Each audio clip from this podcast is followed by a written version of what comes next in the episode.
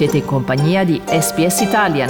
Trovate altre storie su sps.com.au barra Italian o scaricate la SPS Radio app. Allora diamo il benvenuto, come diceva Massimiliano, al nostro prossimo ospite, cioè Michele Giorgio, che è il corrispondente del Manifesto da Gerusalemme. Buonasera Michele. E buongiorno a voi. Allora, in Europa l'elezione di Biden è stata salutata con un sospiro di sollievo, con la speranza che i rapporti con gli alleati si normalizzino a tempo breve. Per quanto riguarda la situazione della regione medio orientale, le risposte sono state miste. Da una parte l'Iran che si augura che Biden corregga gli errori di Trump, a Israele che perde con la sconfitta di Trump un alleato forte. Prima dei particolari, eh, Michele, come sono state seguite queste elezioni nel mondo arabo?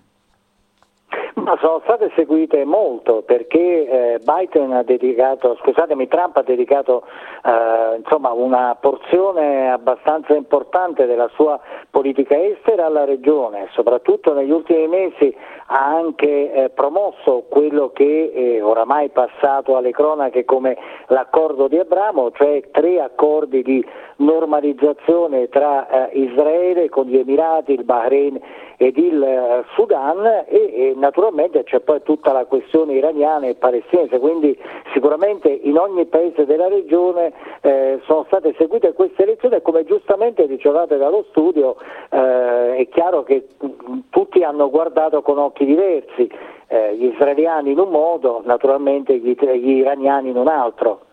Michele, veniamo alla questione palestinese. Da una parte Netanyahu perde un forte alleato, dall'altra sembra chiaro che Joe Biden non sarà il salvatore della Palestina. Come viene letta questa elezione? Ma sicuramente eh, il premier israeliano Netanyahu perde in, eh, con la sconfitta di Trump un alleato davvero prezioso che probabilmente non, Israele non ha mai avuto per tutta la sua esistenza negli Stati Uniti. Eh, naturalmente eh, la sconfitta di Trump non significa che poi con Biden le cose cambieranno radicalmente. È chiaro che con la nuova amministrazione eh, ci sarà un riavvicinamento tra i palestinesi e, eh, e la Casa Bianca, eh, sappiamo che le relazioni tra Trump, tra, tra Trump e i palestinesi sono state disastrose, c'è stata una rottura completa soprattutto quando il presidente americano uscente ha uh, riconosciuto Gerusalemme come capitale eh, dello Stato di, eh, di, Israele e poi appunto ha messo eh, insieme questo piano eh, che è noto come accordo del secolo eh, che naturalmente favoriva tantissimo Israele ed era a scapito dei palestinesi. Ora ci saranno degli aggiustamenti, ci sarà un atteggiamento diverso della, dell'amministrazione americana, probabilmente riprenderanno anche i finanziamenti americani ad esempio all'URWA che è l'agenzia dell'ONU per i profughi palestinesi. Sappiamo che Trump invece aveva tagliato completamente questi finanziamenti e bloccato anche tutti gli altri eh, fondi per i progetti umanitari nella Cisgiordania eh, palestinese. Ecco, ci saranno degli aggiustamenti, come dicevo, però non è che eh, la questione palestinese di Israele e, del, e della Palestina sarà eh, prioritaria sull'agenda della nuova amministrazione. La questione centrale rimarrà naturalmente il rapporto con, con l'Iran. Ecco, ne parleremo tra pochissimo. Ho un dubbio che mi è venuto mentre tu parlavi, eh, Michele, a proposito di eh, Gerusalemme capitale, eh, una decisione che è stata molto controversa, lo ricordiamo. Ci sono già indicazioni che verrà fatto un passo indietro?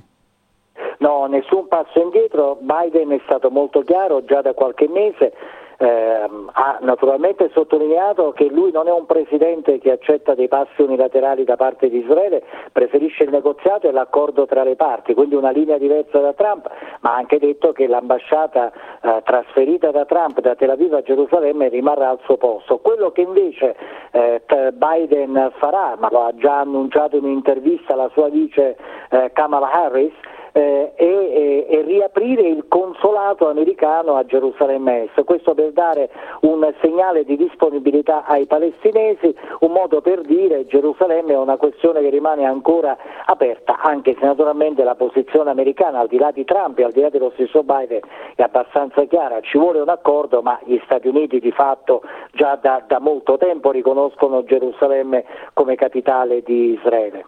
Noi siamo in collegamento in diretta con Gerusalemme e con Michele Giorgio, corrispondente del manifesto, per vedere, per cercare di analizzare come questa elezione di uh, Joe Biden influenzerà la regione medio orientale. Citavi uh, prima tu, Michele, eh, giustamente la questione iraniana e l'approccio di Biden sarà decisivo.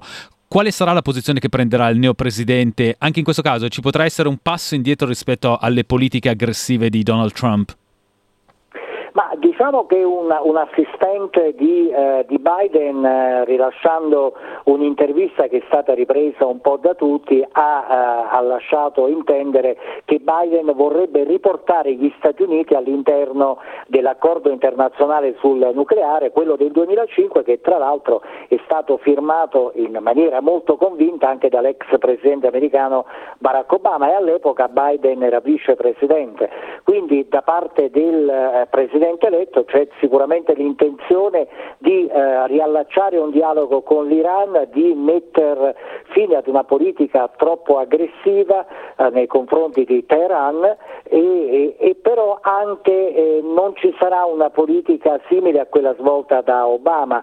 Uh, come dicevo Obama in maniera convinta era andato verso quella, quell'accordo, un accordo internazionale che era stato giudicato uh, buono, insomma soddisfacente da più parti e Trump invece lo ha stracciato ed è uscito da questo accordo del 2018 tra gli applausi di Israele. Ecco, il problema di Biden sarà proprio tenere a bada le pressioni di Israele e non solo, perché ci sono tutta una serie di paesi arabi, in particolare le monarchie del Golfo con l'Arabia Saudita in testa, che hanno apprezzato molto le politiche dure di Trump contro l'Iran e per la verità avrebbero, avrebbero apprezzato anche un'azione militare di Trump contro, eh, contro l'Iran. Ecco, questo sicuramente non lo cercherà Biden, ma allo stesso tempo il presidente eletto quando sarà poi eh, nel pieno delle sue funzioni funzioni, eh, stando alle indiscrezioni, cercherà di ottenere eh, dagli iraniani un qualche aggiustamento, qualche cambiamento, probabilmente un accordo sui missili balistici iraniani.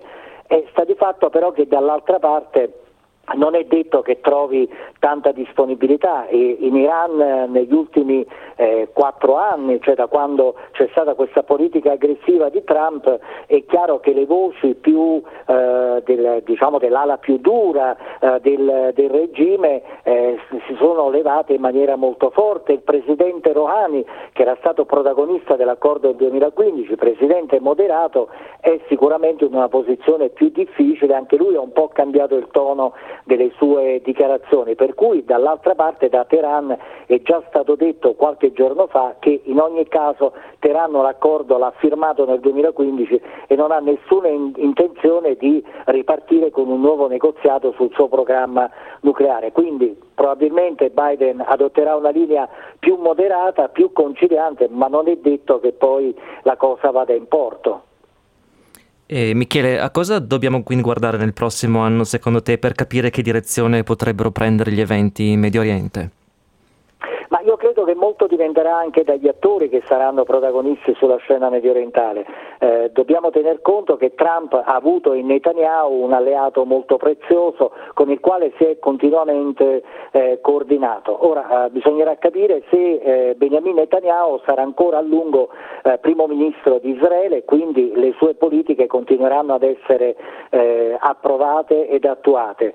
Ehm, non dimentichiamo che il premier israeliano da gennaio ehm, entrerà ed uscirà dall'aula di tribunale per difendersi dall'accusa di corruzione. In Israele proprio in queste ore si parla di nuovo di elezioni, quindi vedremo anche quale sarà l'interlocutore eh, di, eh, di, Joe Biden. Allo stesso tempo più che guardare sul medio periodo dobbiamo addirittura guardare sul brevissimo eh, periodo perché eh, questi eh, giorni che mancano e sappiamo quanto sta accadendo negli Stati Uniti da un punto di vista eh, legale, ehm, però questi giorni che mancano al cambio di amministrazione potrebbero essere molto delicati.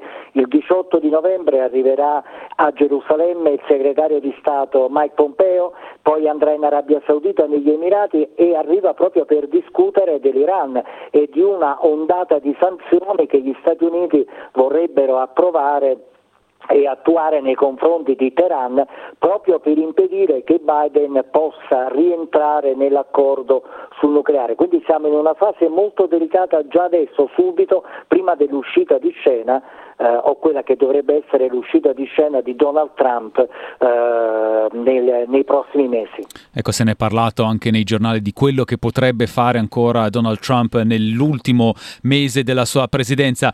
Intanto Michele, noi ti ringraziamo, grazie per essere rimasto fino all'ora tarda per parlare con noi, una buona serata. Grazie a voi e buona giornata. Volete ascoltare altre storie come questa? Potete trovarle su Apple Podcasts, Google Podcasts, Spotify o ovunque scarichiate i vostri podcast.